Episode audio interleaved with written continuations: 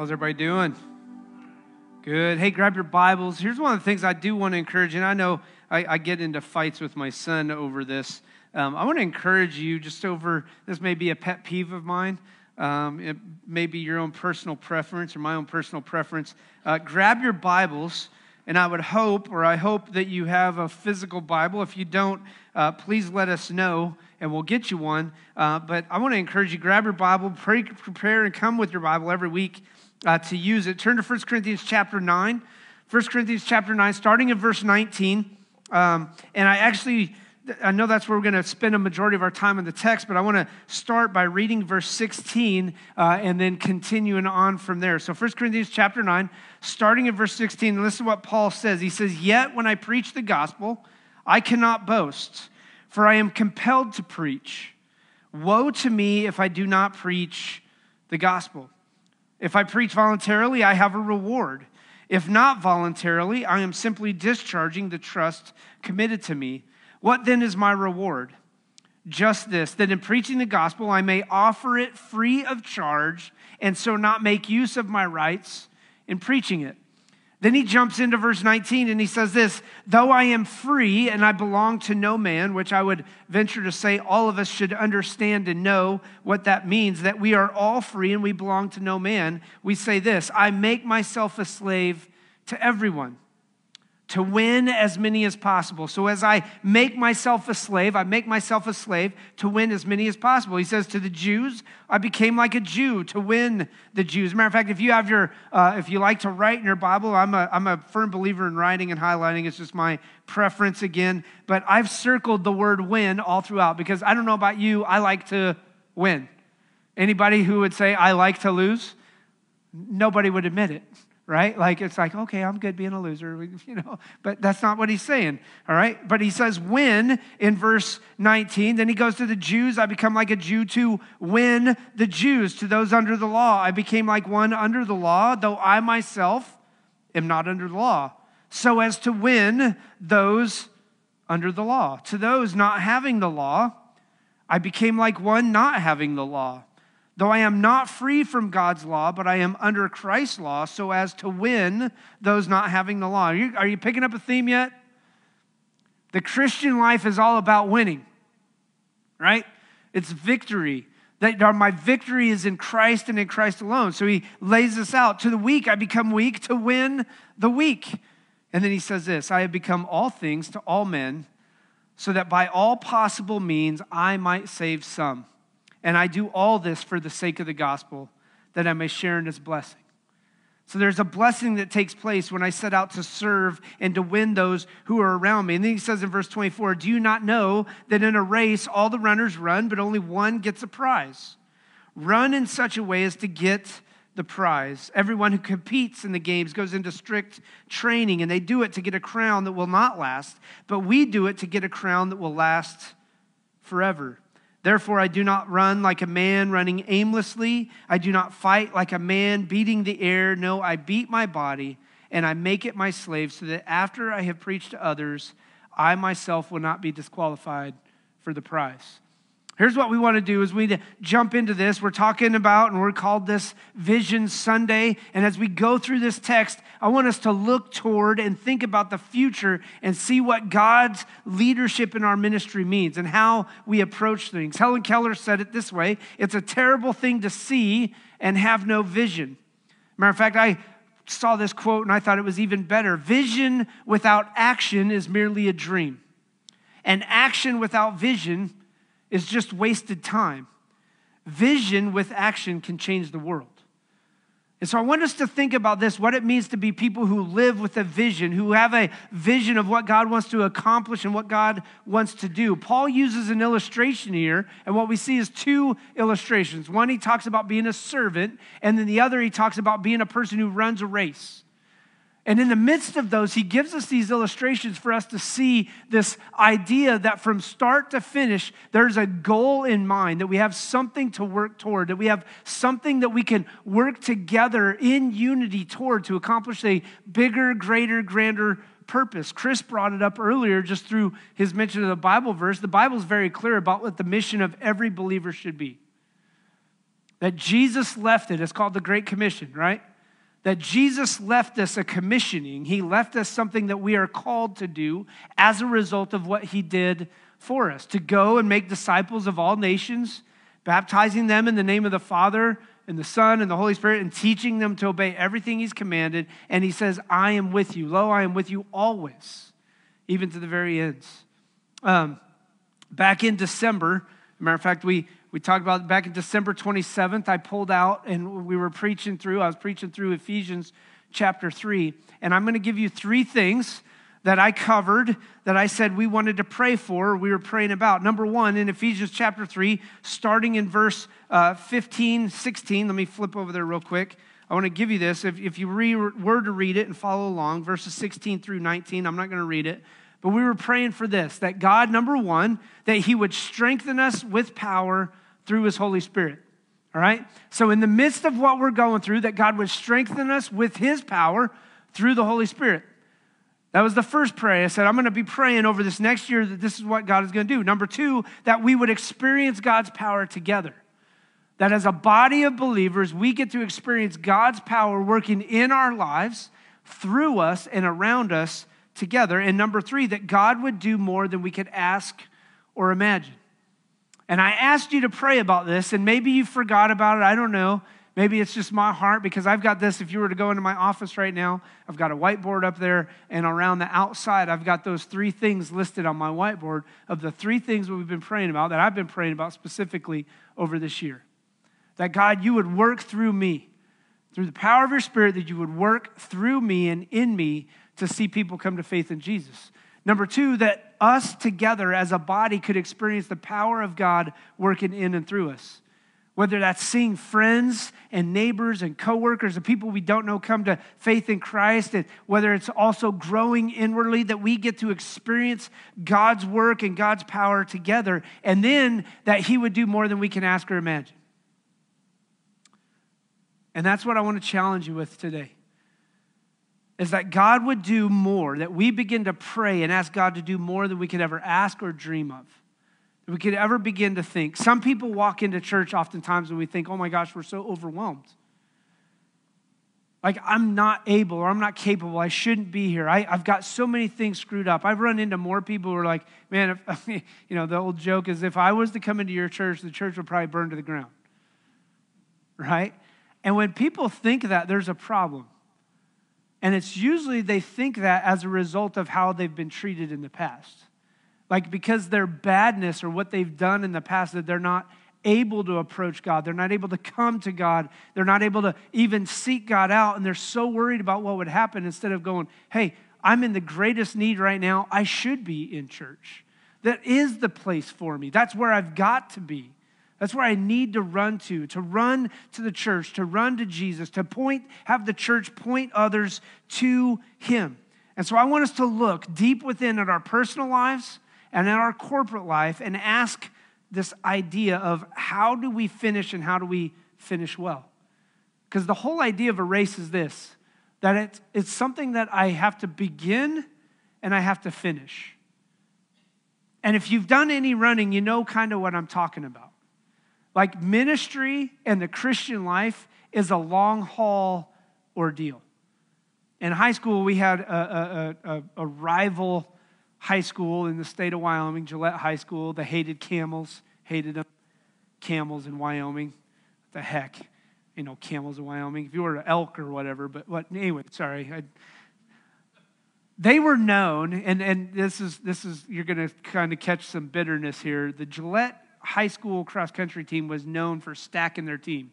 They would run like 30 to 35 kids on their team in the varsity match.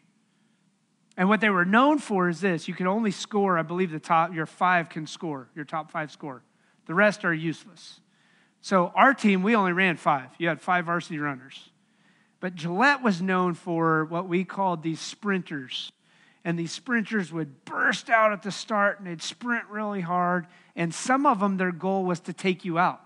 Like I remember one race where I finished the race with no shoes. because a Gillette kid had stepped on my shoes. Like it was like that was just seemed it was their their modus operandi of how they ran things. And they would do things like that. But they also had these sprinters. They would sprint off at the start. And you're like, man, that guy's cooking. He's flying. And about a half mile in, you're like, yep, there goes that guy.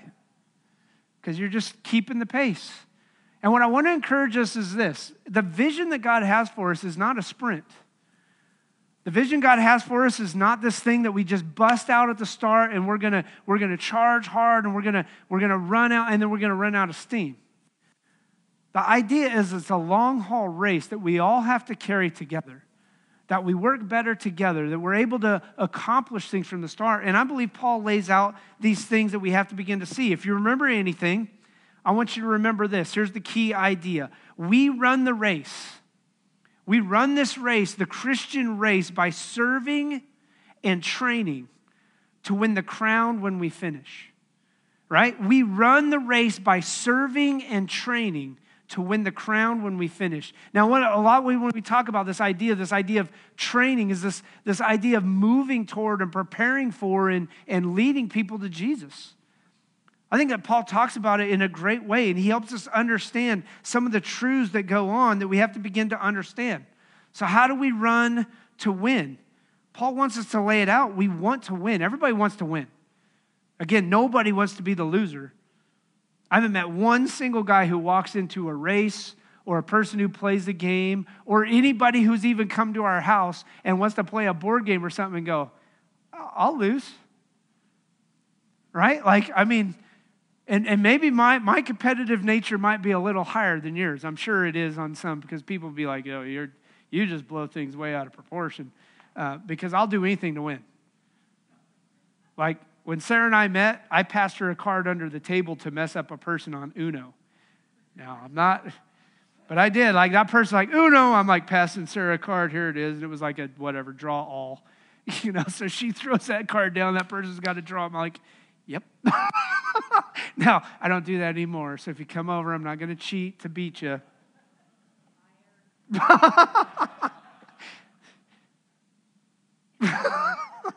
so, how do we run to win? Number one, we all have to have, we must have an attitude of a servant. The heart of a servant seeks the betterment or the best of others. In this case, Paul is willing to go to great lengths to win. Listen to what he says. He says, I am free and I belong to no man, but I make myself a what? A slave or a servant. It's the same word that's used interchangeably throughout. It's this idea where Jesus says, listen, the last will be first and the first will be last. He who wants to be great among you will be your servant first. Paul's laying this out and he says, listen, I'm going to go to great lengths to serve those that don't know the goodness and the good news and the greatness of Jesus. And so the question is, especially in today's culture, especially in the bitterness and the vitriol and the hate and the arguing and the bickering of everything that's going on in our society, when you ask yourself this question, am I putting myself in a place of serving others? Do I have the attitude of a servant? Am I understanding what that means? Listen to what Paul says. He says, Though I am free and belong to no one, you and I have to realize this that we belong to nobody. No human being has power over you other than what you give them. Do you understand that part?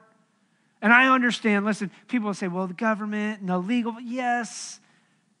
But the same fact of the matter as a Christian, you have to understand this. There's going to be a point in time where the government's going to come down and say, you can or cannot do these certain things. And if you do them, we're going to come after you. And you're going to have to say, I'm not your servant. I am the slave of one. I am the servant of Jesus Christ first and foremost.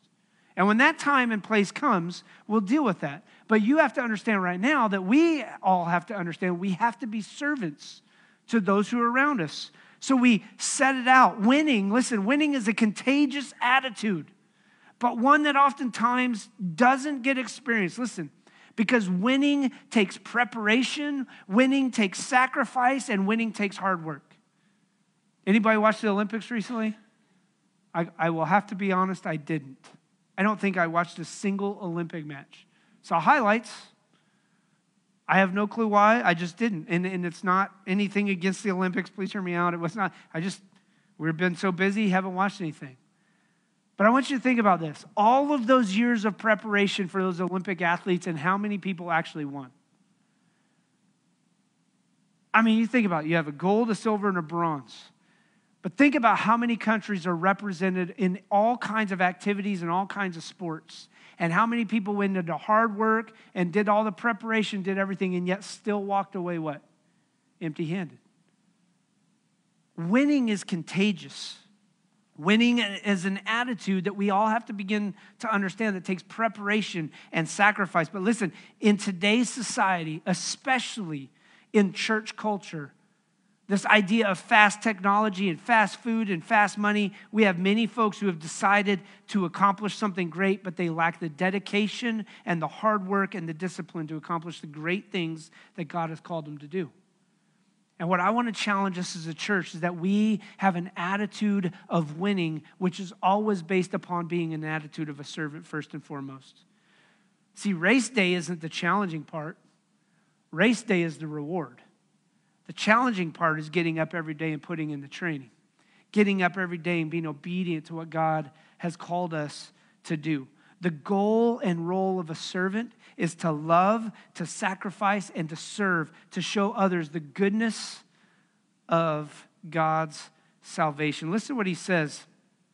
And I want you to think about this in verse 23. He says, after talking about winning, win as many as possible, to win the Jews, to win those under the law, to win those not having the law, to win the weak. Then he says, I become all things to all men, so that by all possible means I may save some. And then he says, For this, I do it all for the sake of the gospel that I may share in its what? Blessings. When you and I are committed to the attitude of a servant and putting others ahead of ourselves and having this idea of being an attitude of a servant heart, of a slave nature, listen to what he says. He does it all for the sake of the gospel. And in the midst of that, he gets to share in its what? Blessings that you and I, as we come apart or come across with attitudes of serving others and we begin to win people to faith in Jesus, regardless of where they're at, whether Jew or Greek, slave or free, whether those who follow the law or those who don't follow the law, what Paul says is this that when we get to celebrate or share in the blessings, that's the joy, that's the goal, that's the role of all of us that we get to share in the blessing. In other words, a victory for one is a victory for who? All. That we all, as we work hard together, as we all serve together, as we all walk through life together, as we all grow together, that we get to share in the blessings of what that means. And so, listen, as a vision idea, I want you to think about this. I told you two weeks before COVID, we kind of laid this out. And I want to challenge us to pray towards this that we can experience, that we can be a part of, and, and play a role in seeing 10 people come to Christ this year. 10. That's a big deal. We've never had more than six that we've had baptized in one year. Okay, so 10 is a goal. It's, it's an attainable goal, though, isn't it? I'm not, I'm not saying, hey, church, I believe that we should have 100 salvations this year. We could pray for that, but let's set an attainable goal of 10. 10 salvations, which would lead to 10 baptisms. Let's set an attainable goal of 100 in church attendance, which shouldn't be too hard because if we're leading people to Christ, if we're pointing people to Jesus and people are getting baptized, that's, guess what's going to happen? The church what? Grows naturally.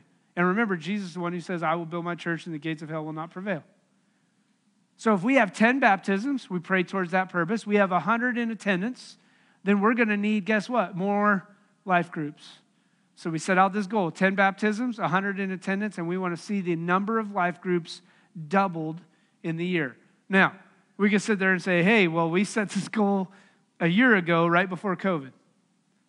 It was March, the 1st of March, we set the goal. March 15th was our first Sunday not meeting. I'll be honest, as a pastor, it was like a punch in the gut like, God, you just kind of laid us out. I felt like you gave us this challenge, and this is what's going to happen. But guess what? Everything's in God's timing. When we have an attitude of a servant and keep this idea and this text in mind, then we get to share in the blessings of God, what God wants to do. So, how do we win or how do we become people who live with vision? Number one, we have to have an attitude of service or an attitude, uh, the attitude of a servant. Matter of fact, if you were to flip over to Philippians chapter 2, Paul says this that we have the same attitude of Jesus Christ, which is the attitude of a servant. Number two, think about this way we run with intentionality, right? If you were a part of a race, there's a start and there's a what? Finish. Otherwise, one person may run 10 miles and another person may run a 100 yard dash. As a matter of fact, if you were to set out and say, hey, I'm going to run the 100 yard dash, but you ran off course, you're not going to what? Win. And likewise, if you set out and you say, hey, I'm going to run the 10 mile race or the five mile race or the half marathon or whatever, and you go out and you sprint and you run 100 yards, you go, I'm finished, and they go, you didn't complete your course. You didn't run with intentionality. And so we run with intentionality. Every believer runs with intentionality. We have a purpose for doing what we do. Paul's commitment to this ministry was not easy. So listen what he says. Do you not know that in a race all the runners run, but only one gets a prize? Now, here's the beauty, right? In the worldly race, only one dude really gets the prize, right? I mean, like, you got the World Series champ, you got the Super Bowl champs, you got you got the gold medal winner. Yes, we got gold, silver, bronze, but the truth of the matter is, while silver is enjoyable, silver is just second place. One person gets the main race, or the main prize, sorry. But in the Christian race, listen, we all win together. That as we work together, we are able to celebrate and win together. This prize that he's talking about is the prize of eternal life and what God offers. But listen, there is something when we get to do this. We understand that we can run in such a way to get the prize, that we run with the goal in mind. Our goal in everything we do is to bring glory to God in all areas of our life and in every area of our church. The end game is the main game. We do what we do because we want people to come to Jesus. That's the goal. That's the prize. That's what we're working toward. We want to see this accomplished. So he says, run in such a way to get the prize. In such a way. That's intentionality. We run with purpose. We run with, we run with intent. We run with direction, and we understand what's going on. Number three, how do we run to win? We train with intensity. Intensity is huge. In order to compete, we have to go into strict training. I mean, that's all we ever see. Discipline is doing what needs to be done even when you don't want to or feel like it.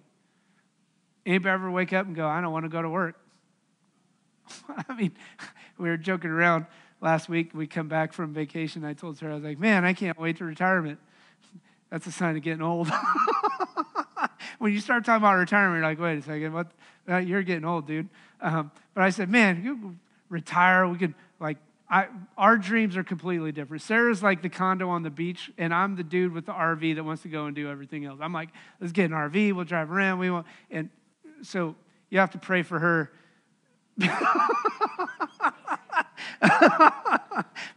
because our, our, our dreams are completely different. But listen, when we train with intensity, it says this that everyone who competes in the games goes into strict training, and they do it to get a crown that will not last. But we do it to get a crown that will last. And so, this idea of the training and this training with intensity is that everyone knows the direction we're going. Every athlete knows someone else is training just as hard, if not harder than them. But every race we run, we run with an intent, with intensity, so that we can progress and move forward. Listen, this is one of the things that we have to understand as a church with this intensity idea, right? We, we get to experience what God wants to do in and through us with intensity.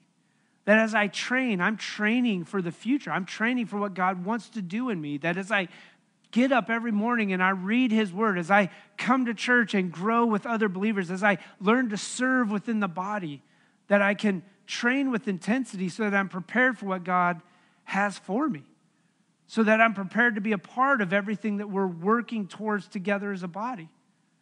And so, one of the things we're talking about when we talk about life groups doubling is this idea that all of us need some sort of discipleship that's going on in our life. Yes, you can grow individually. Yes, you can read your word, but I want to encourage you are you involved in a discipling relationship where you can grow with other believers in the body? Because that's the goal that we all have to be a part of. And to do it with intensity. That the Lord is doing something in your life, that as you go into this, you're walking, you're, you're, you're going in, in a direction and purpose. We're moving with intentionality. And I grow and I train with intensity. I kind of look at it this way. If you've ever been to a workout or, or, or a gym and things like this, you got guys who lift.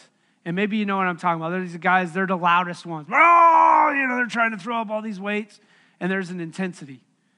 There's something going on that they're trying to play. And then you got the guy who's over there, and in today's world, it's like this do a couple reps, snap a picture in the mirror,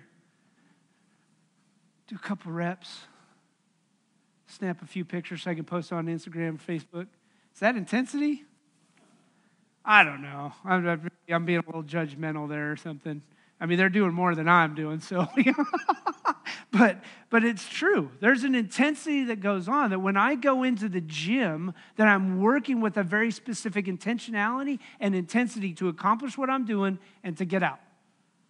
And it's likewise the same thing that we've got to do in the church. We have to grow. Listen, listen to this statement. We fight this whole idea of training that we fight or we train with God's principles, with God's precepts, and with God's power in order to defeat the opponent that we face. See, listen, when Paul is talking about this race, he's, he's not saying that there's not an opponent. We, there is an opponent, right? Matter of fact, he says that they go into training and we don't fight like a man beating the air, but rather he makes his body a slave or a servant so that it does what he wants it to do. But when we fight, we're taking part in a fight against Satan. Our battle's not against flesh and blood. Man, our world needs to hear that more today than any other time. I don't care where you're at and what's going on. Our battle is not against flesh and blood. Our battle is not against the people. Our battle is against the very principalities and the rulers and authorities in the heavenly realms that are putting on some battles against and spiritual warfare against what God's wanting to do. And number four, I want you to think about this way we complete the race.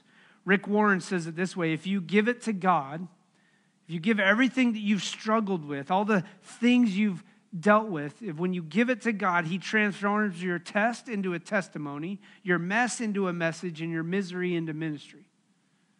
So, whether you're going through a hard time and you're feeling miserable, he wants to turn that into a ministry. Maybe you've gotten yourself into a mess because of bad decisions and things like that, but he wants to turn that into a message of hope. When you're going through the tests and the trials, trials and the struggles that you face day in and day out, he wants to turn that into a testimony about his goodness and his grace. And that's literally what he wants to accomplish in us and through us. And here's what's crazy about what Paul says. He says, Therefore, I don't run like a man running aimlessly. I don't fight like a man beating the air. No, I beat my body. I make it to a slave so that after I have preached to others, I myself will not be disqualified for the prize. And here's what a lot of people turn this into oh, he's talking about losing his salvation. No.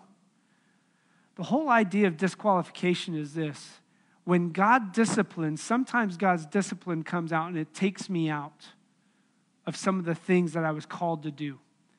Because when God disciplines me because I've been disobedient, it kind of removes me from the race at that time because I've got to get back in track. So when Paul lays this out about being disqualified, he's just basically saying, I want to follow Jesus to the point that I'm not disqualified or brought under discipline, God's discipline, because I've been unfaithful or I've been disobedient but rather I want to be faithful and obedient to everything that's going on. And so as we move forward, I want to lay this out just how we're going to go. Number one, obviously, we've done away with Sunday school for right now. Maybe eventually we'll add some life groups or things like that on Sunday mornings if that's opportunities and possibilities for people in the future to say, hey, this is our best time. This is a thing we want to do. Sunday nights and, and different nights throughout the week, we'll have life groups. We'll have signups coming over, or in, in the next couple weeks, you'll be able to find out what the life group's studying. You'll be able to find out who's leading the life group, what times they're going to be. And we want to encourage everybody. I believe everybody who's here should be involved in a life group. in some way, shape, or form, you need to be involved. You need to get connected to other believers. You need to grow in the Word. Life groups, the whole point of life groups is that we're growing together, studying the Word together, holding each other accountable, helping each other out, building each other up. So we want you to be involved in a life group, and you're going to find out more about that over the next coming weeks. There are going to be some other things that are going on, and I, am excited about this part, and I want to lay this out. On Wednesday nights, starting after our kickoff weekend. So, our kickoff weekend, September 11th, we have our Trails Fest. September 12th is kickoff Sunday. You can wear your favorite Broncos jersey that day because, you, right? Uh, that's going to be our kickoff for all of our fall ministry. So, life groups will be starting, but we're also going to start on Wednesday nights. We're going to have a meal. At 5:30 every Wednesday night, we've got a meal. Terry's going to be cooking the meal. Kids is $3, adults is $5. While we do that, we're going to be advertising to the schools. We're going to have guitar clubs starting up. So if you're interested or you know somebody who's interested, who has a kid who's interested in learning how to play guitar, they'll be able to sign up, third through fifth graders right now. Mike is going to be leading our Warriors Way on Wednesday night still to reach out to kids and families after they're done. So that'll go from 6.15 to 7 o'clock from 7 o'clock to about 7.30 7.45 we're going to lead a kids like fun time with some games some bible stories and stuff like that. We're going to have some adult things going on on wednesday nights in order to invest in hopefully the families that are going to be coming in and bringing kids in. But guess what that means? We need your help as well. And so what we're praying for is this that our church can begin to reach out to the families around us. I've told you guys this statistic before, and I don't know if if you if you understand everything 73% of the families around our church are single parent families. 73% of the families or the households let me clarify households not just families of the households around our church are opioid addicts. So we have a drastic need to make a massive push into our community to reach people with the gospel. And this is what paul says again. Remember what he says I make myself a slave to everyone to win as many as possible. And then he says at the end, so that I can share in the blessings of the gospel. I want to encourage you as we talk about and we think about these things that I believe wholeheartedly this that you and I are here on purpose we live with great purpose and with great intent, that as we walk through life with an intensity pursuit to pursue Jesus and to pursue others, that God uses you where you're at. I know right now that I believe that God's laying on your heart some people that you know that you need to invite. Lord, would you put that on our hearts, those that we need to invite? Those that we need to say, I will go and I will, or I will come and I will pick you up. I will be the person who's going to make myself a servant to see people come to faith in Jesus Christ. Are you willing to commit to that? Are you willing to sell out to that? Because here's what I want to do, and here's how we're going to wrap up as we close. There is a sweetness that I believe that Jesus brings to our lives. There is an abundance that Jesus talks about where he says that we can experience life and life more abundantly, that we can experience the blessings he offers when we walk in obedience to him. And so, as we pursue Jesus, he gives us the sweet things in our lives for us to enjoy. And listen, I believe some of the sweetest things we can enjoy is when we see people's lives changed by the truth of Jesus in their heart. That when they put their faith and trust in Jesus, they grow to understand who He is, they follow Him, and they expand their reach. And so here's what I want to do I'm going to pray. Excuse me. And as I pray, I believe the Lord's going to lay some, some, some people on your heart that you know you need to invite, that you know you need to do, to, to, to reach out to. And we're going to close with a song. As we close with a song, afterwards we'll get up, we'll do our uh, our offering part, but I, I want you to think about this to pray about what we just talked about. God, would you do more than we could ask or imagine in the life of, of myself and in the life of our church this year? Father, we thank you for your goodness and your grace. We thank you for the fact that you have bought us, you have purchased us, you redeemed us through the blood of your Son Jesus on the cross, and that he offers us a life a life of sweetness, a life of abundance, a life of grace, a life of mercy, a life that says, listen, I may have screwed up in the past, but I am a new creation. The old is gone, the new has come. So, Lord, would you use us as a church to be light, to be servants to those that we can win some, and we can share in the blessings that you want to give us. It's in Jesus' name I pray. Amen.